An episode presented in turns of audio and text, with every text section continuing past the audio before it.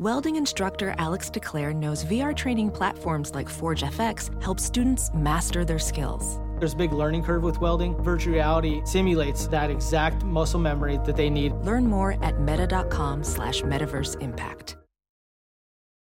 As you write your life story, you're far from finished. Are you looking to close the book on your job? Maybe turn a page in your career?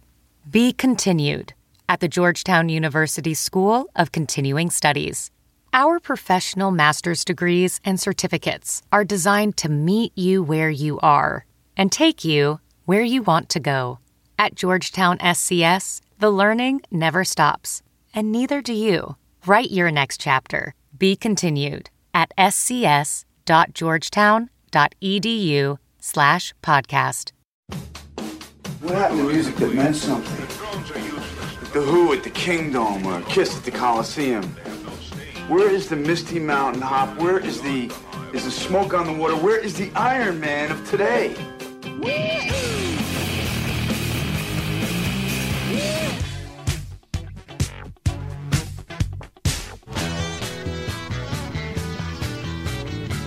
Hey, this is not a test. This is rock and roll. Welcome to Sound Opinions from Chicago Public Radio and American Public Media. I'm Jim DeRogatis, the pop music critic at the Chicago Sun-Times. And I'm Greg Kot. I write about rock and roll for the Chicago Tribune. And today on the world's only rock and roll talk show, we're going to mark Sub Pop Records' 20th anniversary by taking a look at the venerated Seattle label's history and legacy. Plus, Greg and I will review the new records from Beck and Fleet Foxes. You're listening to Sound Opinions, and now it's time to welcome our newest affiliate, WFPK 91.9 in Louisville, Kentucky. Yes, Jim, and when we welcome a new affiliate, we like to play music from a great artist associated with that city, and in this case, we could think of none better than Wilson Pickett, the Wicked Pickett. Spent many years in Louisville after his mother moved there from Alabama, and when Pickett died in 2006, he was buried in Louisville. His eulogy was by none other than Little Richard, one of the great R&B artists of all time. And here's Land of a Thousand Dances from Wilson Pickett to welcome WFPK in Louisville 91.9 to Sound Opinions.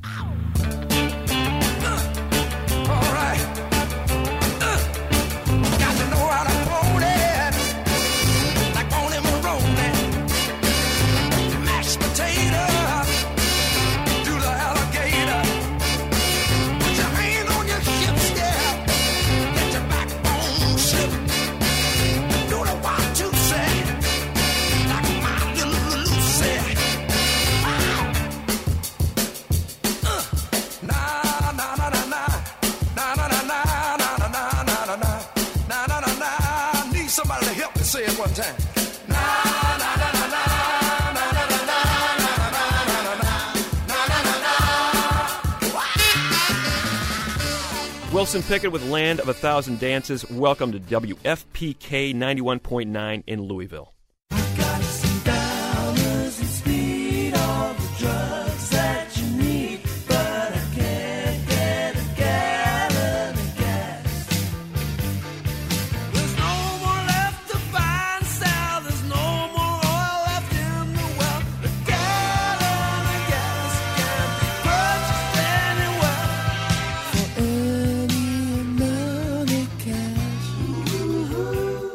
That's Ray Davies and the Kinks bemoaning the price of a gallon of gas back in that other oil crisis in the mid-'70s. We are living through one now, let me tell you. I think it's affecting everybody in America, Greg. It's making it impossible for a lot of musicians to tour, and you just wrote about this. Absolutely, Jim. One of the issues here is that we've been reporting on this in Sound Opinions for years now. Record sales are dropping precipitously. They've dropped 25% since the year 2000, so more and more bands need to go on the road to make money. And what they would do is go from town to town in their van and basically make at least enough money to pay for gas to get to the next town. But now when you're paying $4, $5 a gallon, it's becoming prohibitive for bands to break even on the road, much less stay in business. You're seeing situations like the band Cursive, who we just had on the show, was describing a trip from Omaha, where they live, to Madison, Wisconsin, and it cost them $240 in gas money. Yeah. Now, Cursive is a fairly successful independent rock band, but for most bands, $240, they may not get that as a fee for playing a gig in Omaha, and maybe not even have enough money to pay for gas to get to Madison. So what do they do? You cancel the gig in Madison. You can't play the gig. So the country's in peril. Gas prices are going up. People are having a tough time going on vacations, but rock bands, too, are having a tough time hitting the road, and what it's going to do is cut into the touring business, where we may see less bands playing fewer shows. Absolutely, Greg. Bowerbirds is a band that's in that boat. They're from North Carolina. They have this wonderful indie folk sound. They try to live as serious environmentalists. At home, they drive a biodiesel car. They use solar power. They're even building a cabin made of recycled materials. Yeah. On the road, they're in the same boat as everybody else. Their van still takes gas. To hear more about the challenges that independent bands are facing on the road, we are joined by Bowerbirds member Beth Tacular from Raleigh, North Carolina. Beth, welcome to the show. Thank you. Thanks for having me. Tell us a little bit about life on the road. I mean, you're a three-piece band out of North Carolina. Touring is your lifeblood, right? I mean, that's how this band earns its living, correct? I guess that's the idea. So far, it's been kind of hard to earn money touring. Because we've been doing a lot of opening for, like, supporting other bands, and we're kind of at the whim of their booking agents. So we end up having long drives, and I guess it makes it harder with all the rising gas prices to actually make money on the road. How has it changed in just the last couple of months or the year of being on the road? What's the impact been like to your wallet?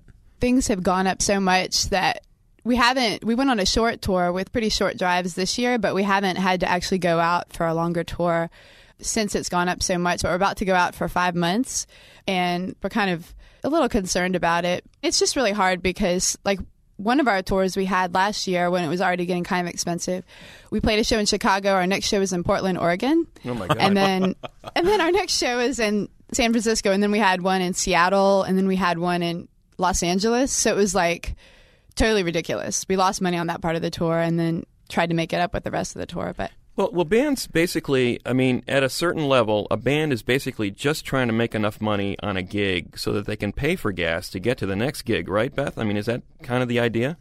It is the idea, except for if you're having to tour, say, 5 months out of the year, which is what we've been doing, you hope that you could bring home a little bit of money so you have time to take off and write more music to be able to tour again, you know? And so if you have to then just come home and work really hard and then go back out on tour, it's a little bit exhausting, I guess. So what kind of a cut does it take out of your income when you're paying $4 plus per gallon of gas? Are you seeing the impact on your wallet and how much money you're able to bring home? Yeah. Last year, well, there were some other things going on, but I guess we probably made like $300 each or something after touring for a month and a half, you know. So you spend 6 weeks' work pretty much 24/7 a day because, you know, if you're not driving, then you're playing. If you're not playing, then you're sleeping and then driving again. And you come home with $300.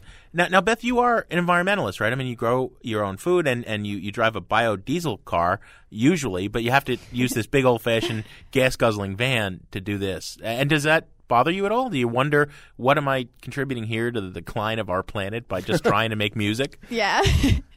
Definitely. I mean, it definitely does. It seems kind of crazy just how much gas we use, and even like everyone's coming to the shows driving in cars. And I think with the oil crisis and everything that's happening, people are probably going to have to get really creative with how they tour, especially bands that aren't yet making thousands of dollars a show. And I think that's actually going to be good for the environment, and people have to do shorter drives and hang around locally more and things like that, just because it just does seem kind of ironic. You know, it's never been easy being an independent band, touring on your own. But now, Beth, with this situation with the internet and downloading, cutting into album sales, it's imperative on artists to get on the road and get out there and tour. And that's how they make money. That's how they sell merchandise. As you said, you sell CDs at shows to people by going from town to town.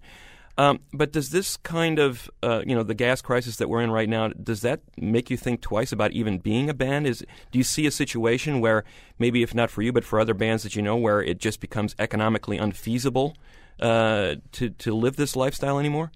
Yeah, definitely. I think, I mean, if we're going to not make any money doing this, we're going to lose money, and then we're spending all this, like, gas. You know, there's going to be a change probably in how bands do things. Well, good luck, Beth. Good luck on this summer's tour, and thanks for sharing these thoughts. Thank you. Thanks for having me.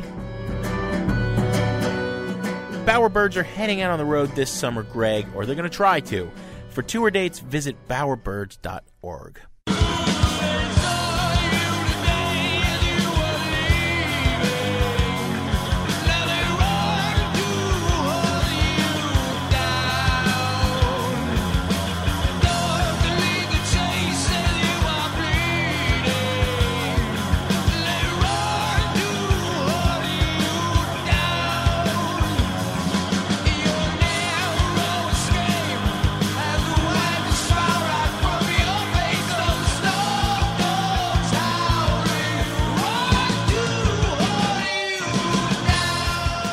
You're listening to Sound Opinions, and that is a song called Hunted Down from the first Soundgarden EP. Came out on Seattle's Sub Pop Records. We are going to celebrate the Sub Pop story here because Sub Pop is celebrating its legacy. They're having a big 20th anniversary concert. They are looking back at their history. Started, Greg, as many things do in the rock world, as a fanzine, a labor of love by one Bruce Pavitt, who was from Illinois, had moved out to the West Coast to go to college. He started putting out a few records as a growth out of this Sub Pop fanzine, and then he linked up with Jonathan Poneman, who was booking bands, booking clubs, and that's when the label really began. Yeah, absolutely. The label dates its history in 1988, even though they were putting out records prior to that. You think about Nirvana's In Utero or Nevermind, records that they were really known for, sold millions of copies. There wouldn't have been those records had Nirvana not started on Sub Pop years earlier, had they not heard Mudhoney's Superfuzz Big Muff EP and said, man, that's amazing. You know, what can we do to top that? There was this pool of bands in the Pacific Northwest that Sub Pop started out documenting. And we want to talk about that legacy, how this little label started out with meager financial means 20 years ago and is still around today, one of the most influential labels in the world, still to this day. And we want to talk to Jonathan Poneman, one of the founders of the label, and get the story behind the story of Sub Pop. Later on, Jim and I are going to play some of our favorite Sub Pop music, but now let's sit down and talk to Jonathan. Jonathan, welcome to Sound Opinions. Well, thank you very much.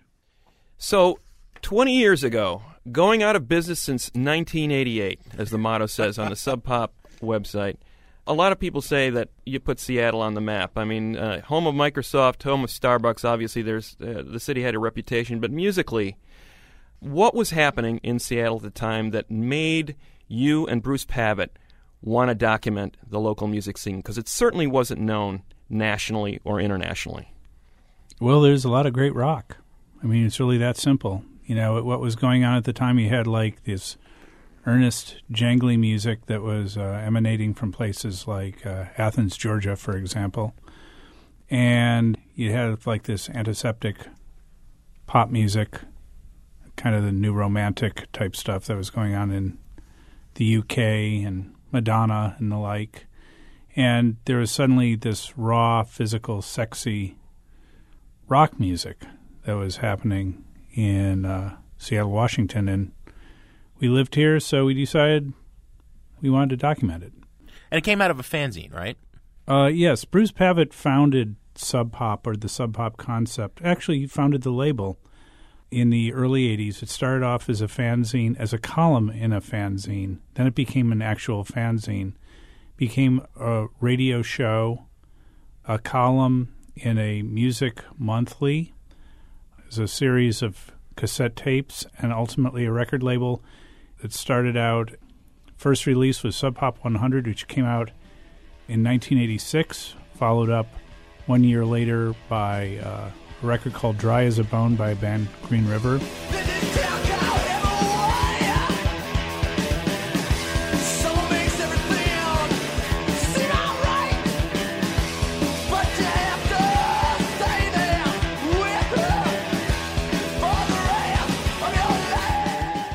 And then Bruce and I went into business on a full-time basis on April Fool's Day, 1988. That's why we celebrated the 20th anniversary this year. As 2008. 2008 instead of, say, 2006. One of the things that was distinctive about the label was that sense of regionalism. It was a regional label. It was documenting its scene. Did you just happen to catch the wave at the right time, or is the Seattle scene always been there, and there have always been great bands there, but there just didn't happen to be a Sub Pop to document them? With my bare hands, I built it brick by brick. Bruce's thesis, as it were, I mean his hypothesis, is that the most vital culture is actually happening outside of the big media centers. So it was a coincidence as we embarked on putting together the Sub Pop record label on a full-time basis that there was a vibrant scene happening in Seattle. But an argument could be made that there's a vibrant scene in every city across America at any time. It really just comes down to the quality of the documentation, the angle in which something – the context, I guess, would probably be the best word – that something is presented. Yeah, but there's more than that. I mean, I had this conversation with Kurt Cobain any number of times, and still to this day, Chris Novoselic will tell us they could never figure out, those two guys, why Touch Me, I'm Sick hadn't been Smells Like Teen Spirit.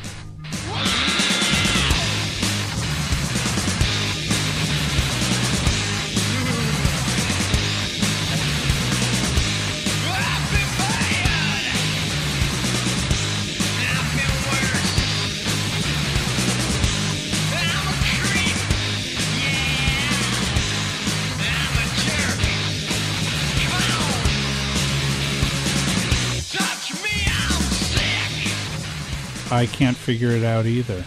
I really can't. So there is an element of the sheer chance.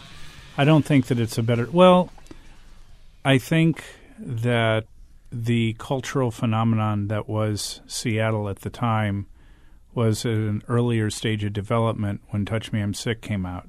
Mm. And by the time Nirvana put out Nevermind, everybody was primed. As much as the record caught its label by surprise to a certain degree, and there were lucky breaks.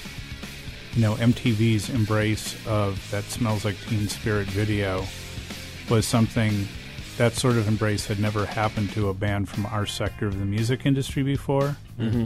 And it was an amazing song. But I mean, all these things came together and led to an explosion of sorts.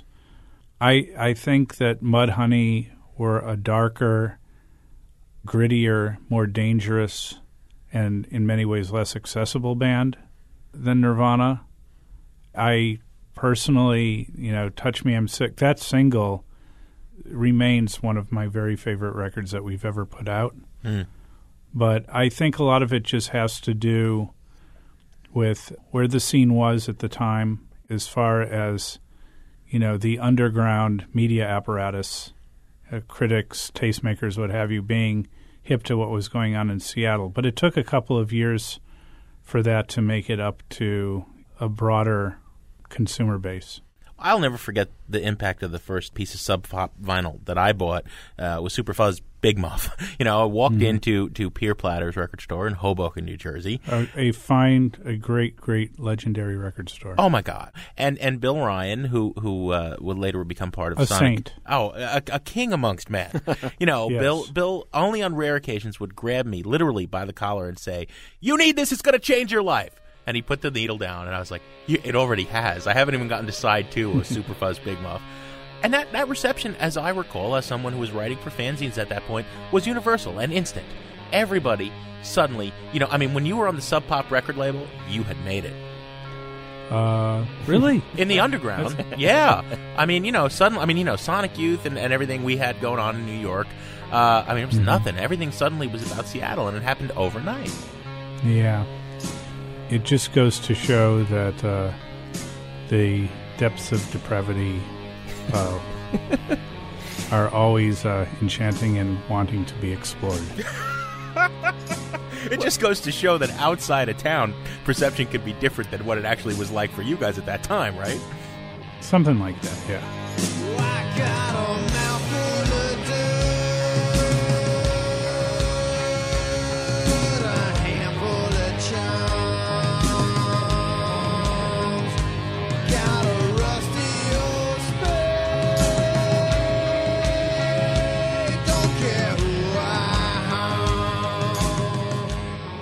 Coming up on Sound Opinions from Chicago Public Radio and American Public Media, Greg and I will continue our conversation with Sub Pop co-founder Jonathan Poneman, and we'll review new records from Beck and Fleet Foxes.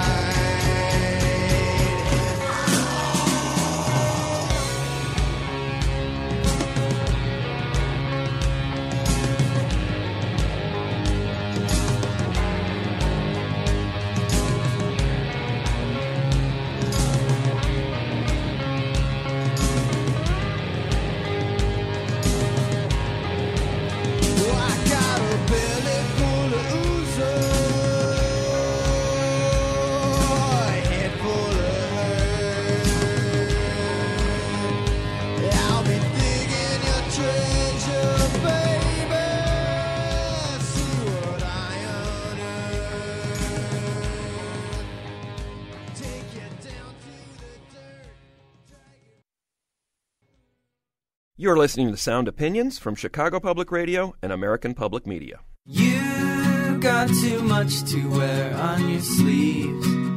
It has too much to do with me. And secretly, I want to bury in the yard.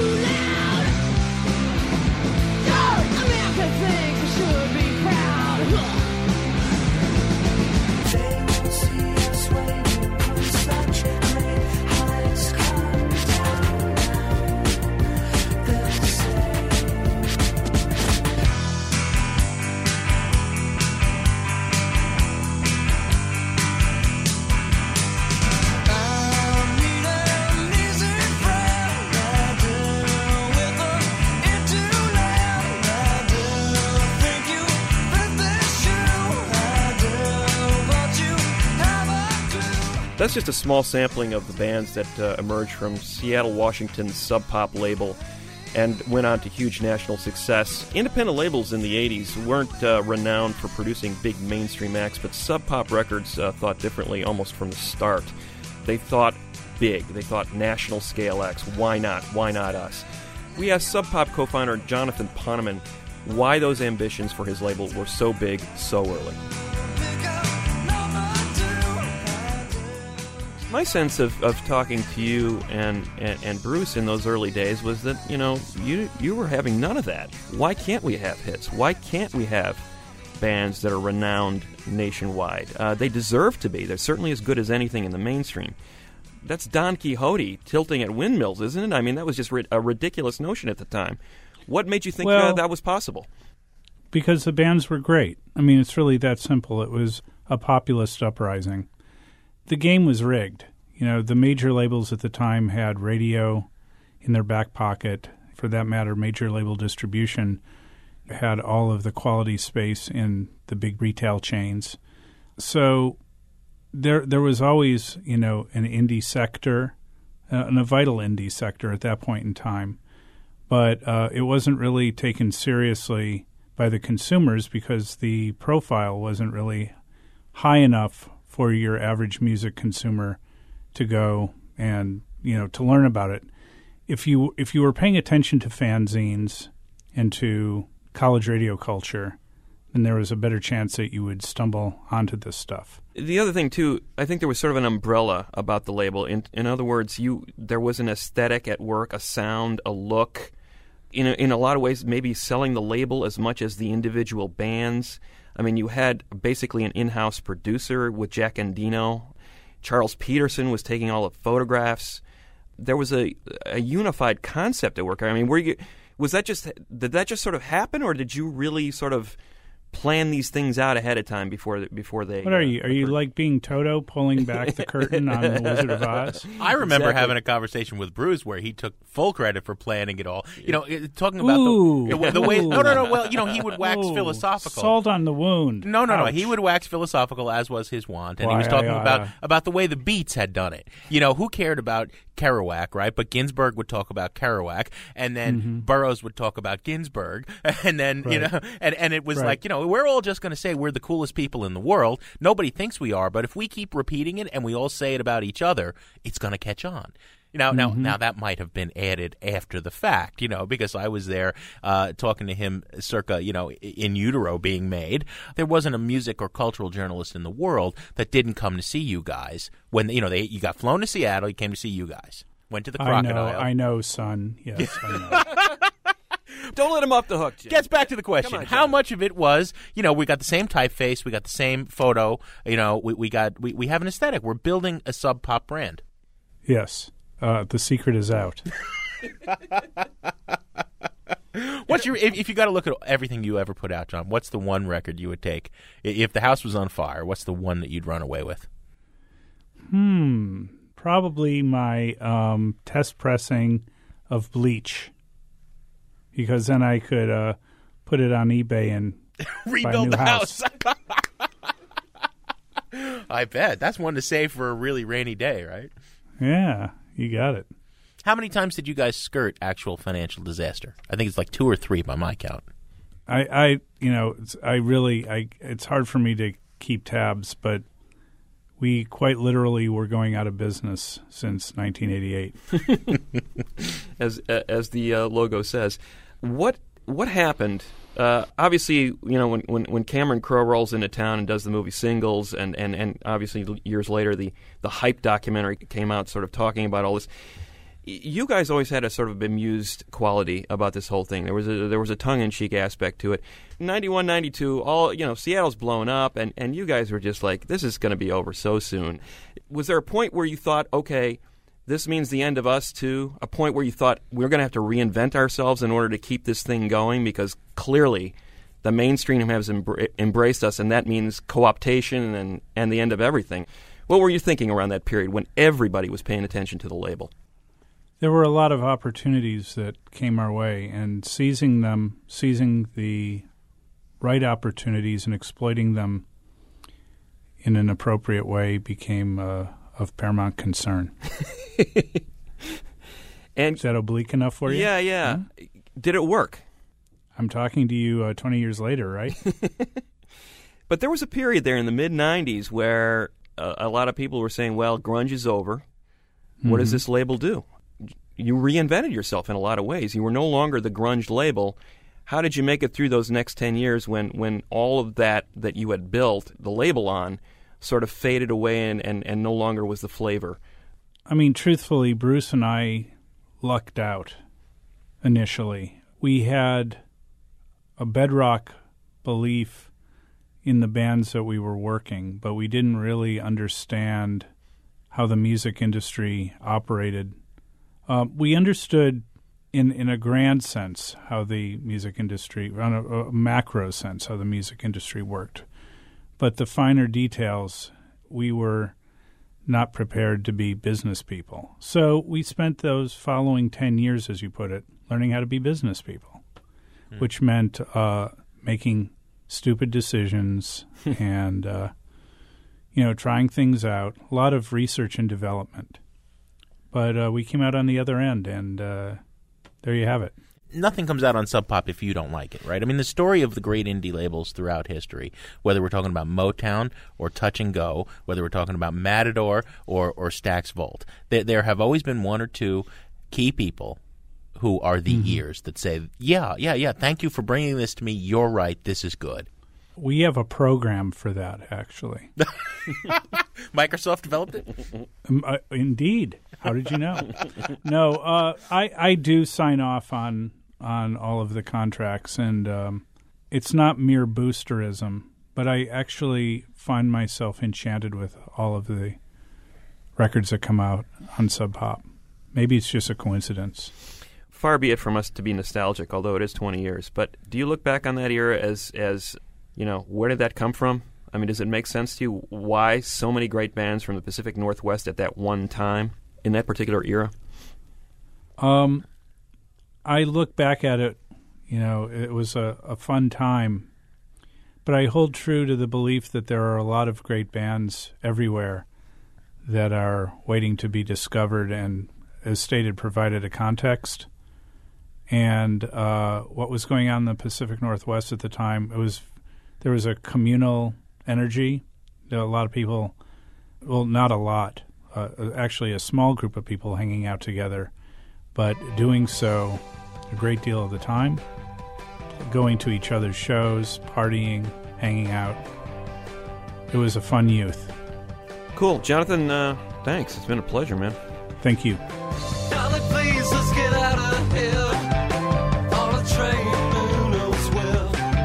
I got a feeling that I can't explain. We had to leave this place. We won't go back again. And tired landscapes were just floating, rolling past the queer states. What you're hearing is a little bit of the new Wolf Parade record. I'd say one of the most successful bands on Sub Pop today, taking Sub Pop in a new direction. The label has also recently given us The Shins, No Age, Flight of the Conchords, and Fleet Foxes, which we're going to review a little bit later in the show. But first, Greg, I think we want to wrap up our tribute to 20 years of Sub Pop by choosing a favorite, each of us. You're going to go first. What is your Sub Pop tune to lay upon us? Well, thank you, Jim.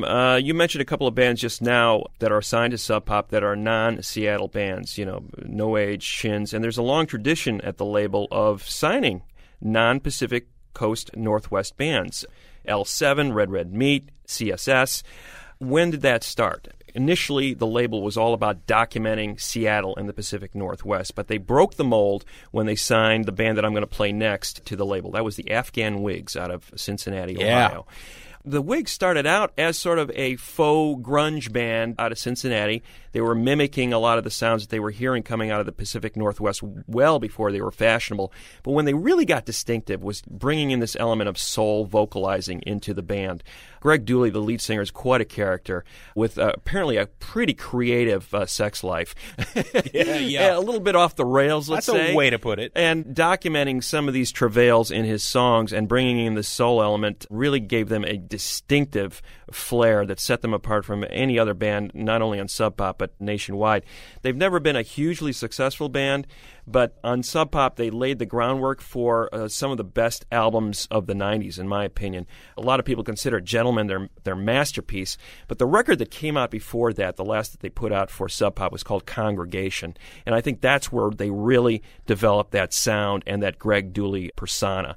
And the track I'm going to play is the dreaded hidden track from the record. It's not even listed on the listings, but I think it's one of the best tracks on the record. It's called Miles is Dead, and it's from Afghan Whigs on Sound Opinions. I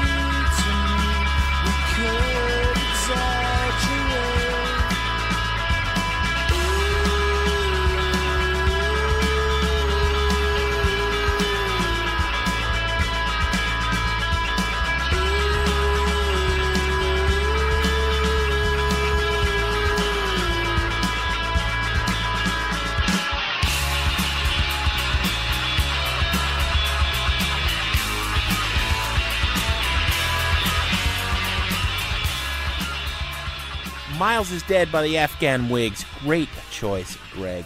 And I wanted to do something similar with my pick here, which is to say Sub Pop is more than Seattle and grunge. In fact, I think that those two words would probably make Bruce Pavitt spit right now. But they've always had a broad interest. These were guys who loved independent music in many forms. If you look at the list of 150-odd bands that they've worked with over 20 years on their website, you'll see names like The Shins and Zampano and The Walkabouts and The Album Leaf. I'm going to play a record that I think has had a huge influence on everything that's happened in the indie world in the last 10 years, when we're hearing stuff like the Arcade Fire suddenly being proclaimed as the indie band of the moment. It all goes back to a group named Cardinal that was Eric Matthews and Richard Davies. They only made one record together and was really the birth of what's called the orc pop or orchestral pop movement. Then Matthews split and he signed to Sub Pop. He was a child of the Northwest. Spent a lot of time in Portland. Classically trained musician, great trumpet player, wonderful songwriter, very smoky kind of Nick Drake baritone vocals. He put out a great debut solo record on Sub Pop in 1995. Called It's Heavy In Here, and it opened with a song which I think is one of the finest pieces of music that this great label has ever given us. It's called Fanfare, and if you haven't heard this, you're in for a treat. Eric Matthews on Sound Opinions.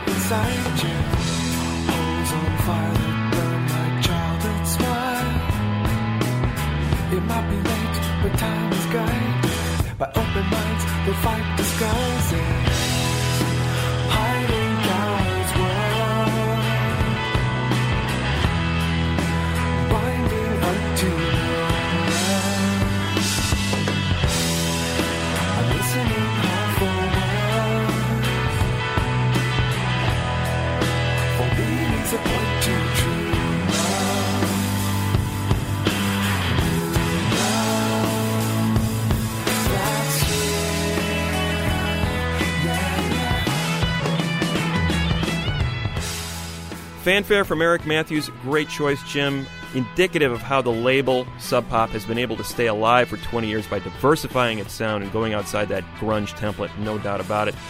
For more on the show, soundopinions.org has excellent footnotes about Sub Pop and everything we say on this show. We're going to be back in a minute on Sound Opinions from Chicago Public Radio and American Public Media with more reviews, this time of albums by Beck and the Fleet Foxes. I've seen your tears and heard you groan. Those open wounds still lie beside me. And if we find that what we shared was real, those no stand out or wear disguises. Have open time or love surprises. I'm tired and not too real. We're yearning to message be filled. If it's not too late, I'd love to know. Is what you're feeling down low, so super low. I know, and I know it. My childhood smile.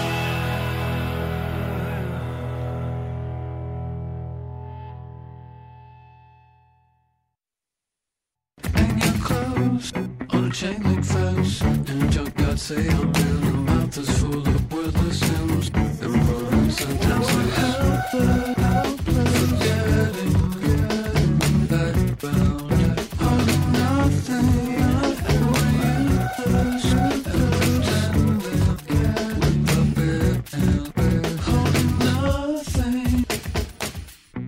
back to Sound Opinions from Chicago Public Radio and American Public Media. I'm Jim DeRogatis. My partner is Greg Kot, and it is time for us to do some album reviews, Mr. Kot, starting with the 8th studio record from Beck, Modern Guilt. We just heard a song called Youthless from this disc. Came out as Beck Hansen turned 38.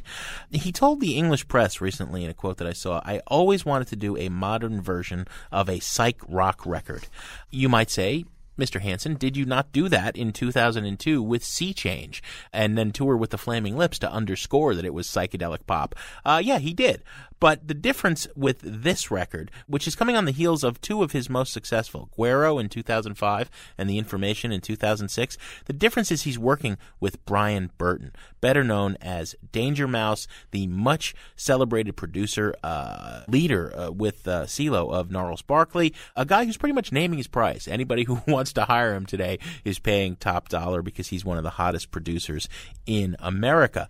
He's working with Beck, and Beck is drawing on some familiar collaborators, people like Joey Waronker on drums and his longtime keyboardist Greg Kurstin, Jason Faulkner playing bass, as well as some newcomers. Cat Power adds harmonies, I think, for the first time she's collaborated with Beck. What is Beck giving us on this 8th studio album? Let's play a track, and then, as always on Sound Opinions, we're going to rate it on the Buy It, Burn It, Trash It scale. I wanted to play a song called Walls, Greg. Beck, as you know, is a postmodern poster boy. He is often just riffing on words and playing with words for the way that they sound, just spewing stuff off the cuff. He's been saying quite a bit that this album was recorded very quickly by his standards. A lot of it was done in the studio and improvised, and there's not necessarily meaning. This is a song with meaning, I think, that's talking about, I think, Generation Y, wake up. A lot of this world is at war, and you may be comfortable here at home, but a lot of the rest of the world isn't. And that may happen to you, too. It's a song called Walls by Beck from his new one, Modern Guilt, on Sound Opinions. Some days we get a thrill in our brains.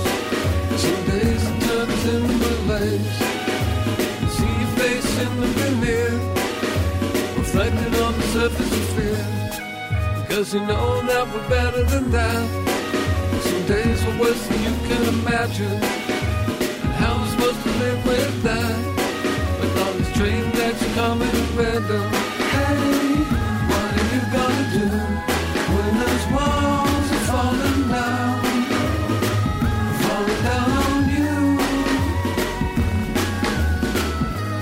Hey, what are you gonna do when those walls are falling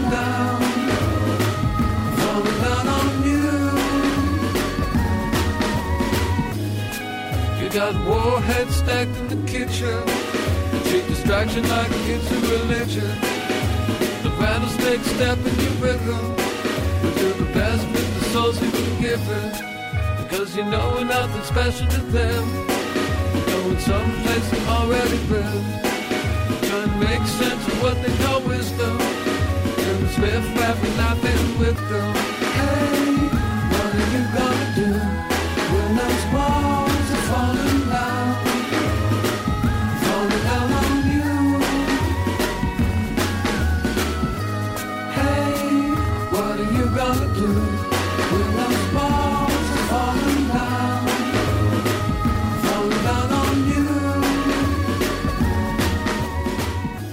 That's Walls from Beck's latest album called Modern Guilt. You're right, Jim. There's a lot of apocalyptic imagery running through this music, including that song in particular. He opens up with a song, Orphans, where he's either envisioning his own death or the end of the world. I'm not sure, one or the other.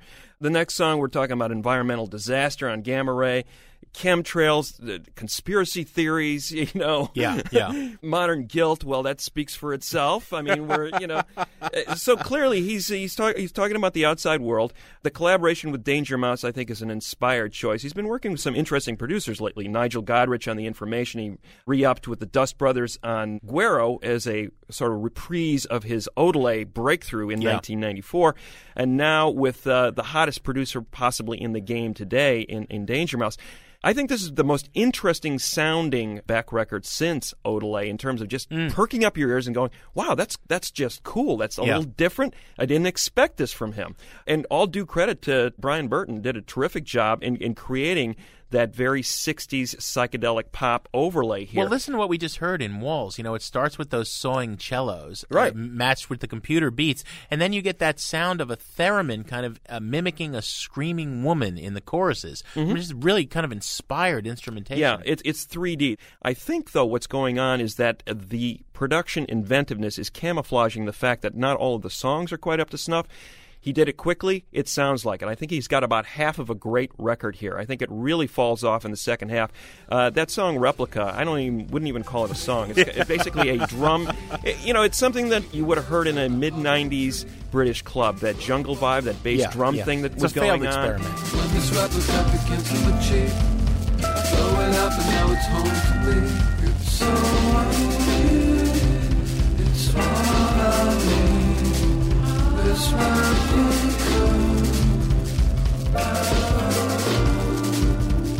So I think A+ for the production, great sounding record.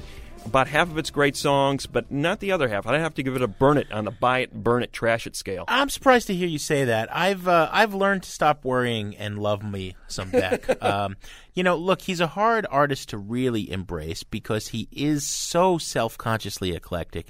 I've slammed Tom Waits for walking around, screaming, look at what a weirdo I am. And Beck is so much worse than that. You know what I mean? The Cat is just one weird dude or trying very hard to seem like one on television.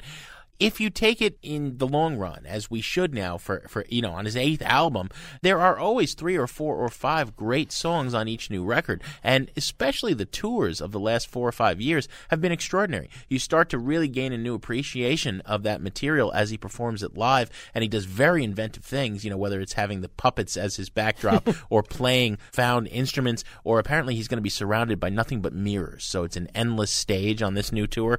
I have to say, if I don't worry about whether he's saying anything important or whether he is an important innovator, I just enjoy this album quite a bit, and I got to give it a buy it on the buy it, burn it, trash it scale. Much more enthusiastic than your burn it.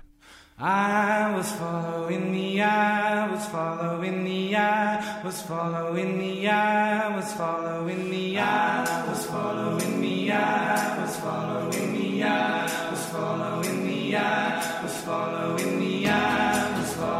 the pack.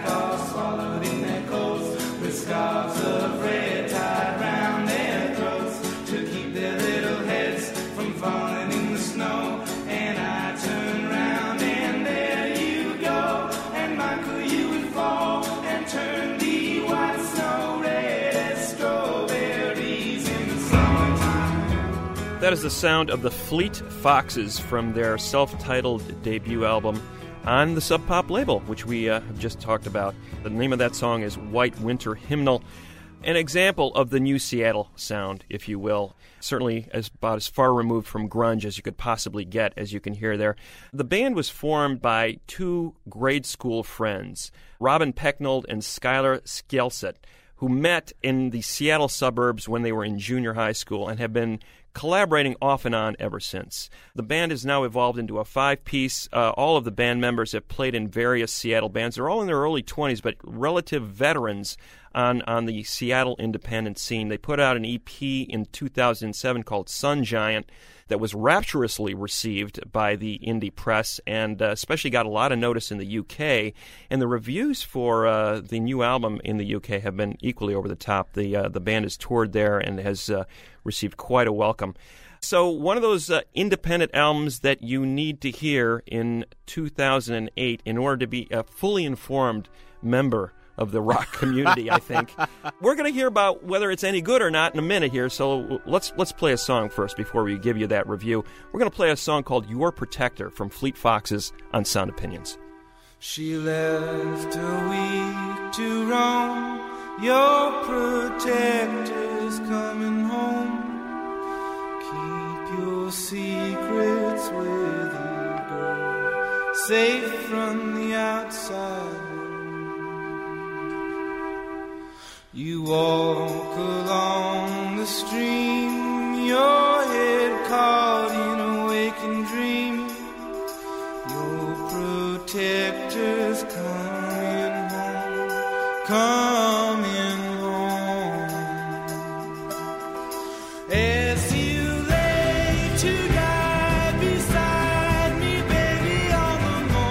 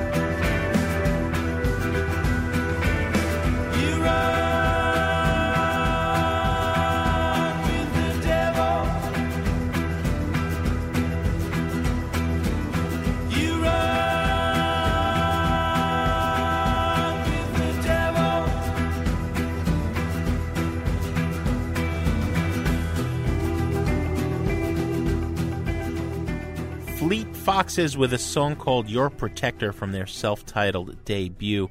Greg, where does this band fit? I think it helps to give a little bit of context. There has been this freak folk movement, mainly coming from the East Coast, with guys with long beards who love to take drugs, who love to talk about taking drugs, and who love to tell us how strange they are. I'm thinking of Animal Collective and Devandra Barnhart. I much prefer this to that sort of thing because it just seems so much more organic and real. Baroque harmonic pop jams is how Fleet Foxes describes its music. Obviously, as you said, these are kids in their early 20s. Their musical archaeology has been done on the internet. Mm-hmm. You hear a lot of Smile-era Beach Boys, and you hear Crosby, Stills, Nash & Young, but also deeper, stranger roots, Celtic folk music, British Isles folk music, a kind of timelessness.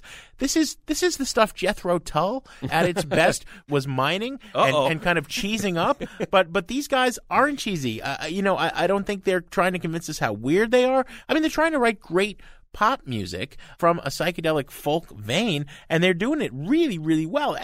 There are moments here that drive me crazy, okay? I don't ever want to hear the song Meadowlarks again.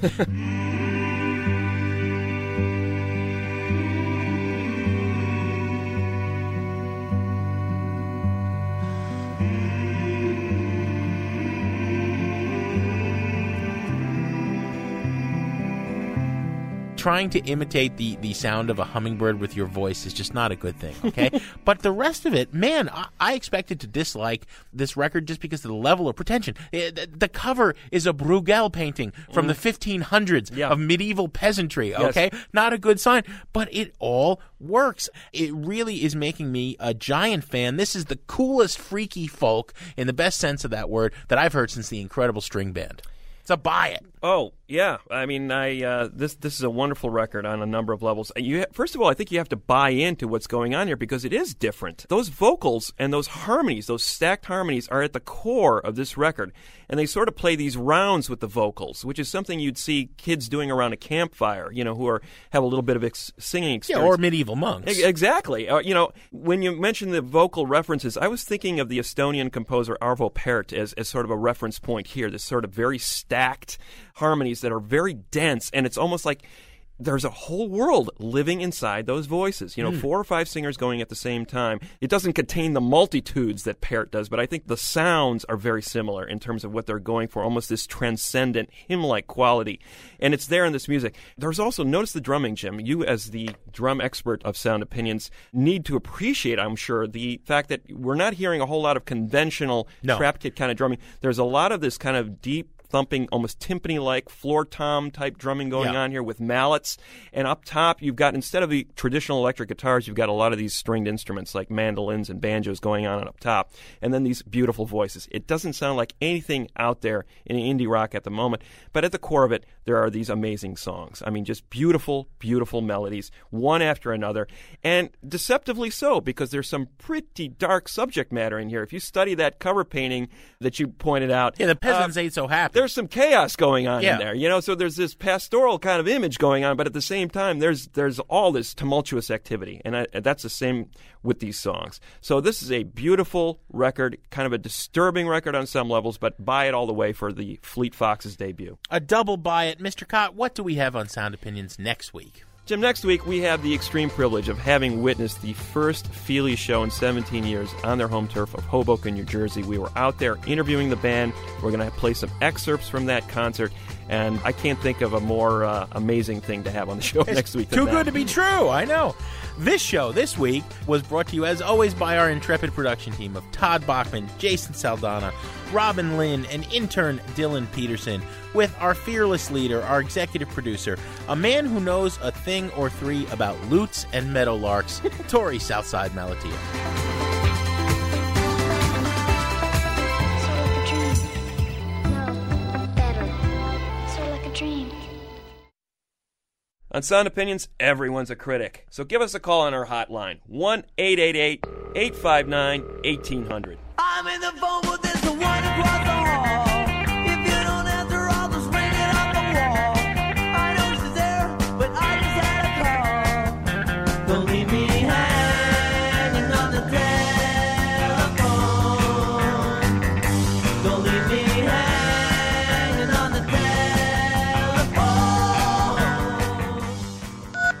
New messages.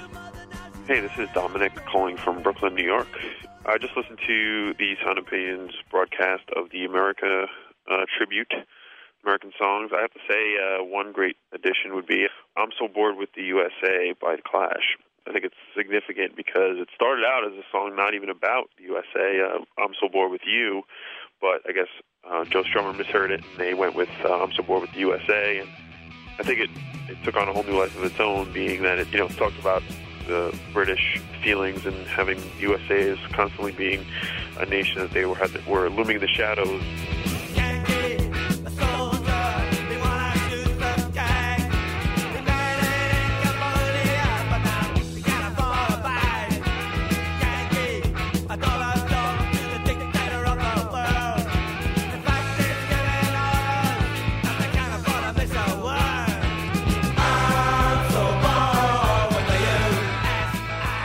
Include that one, and thanks again for all the picks, and love the show.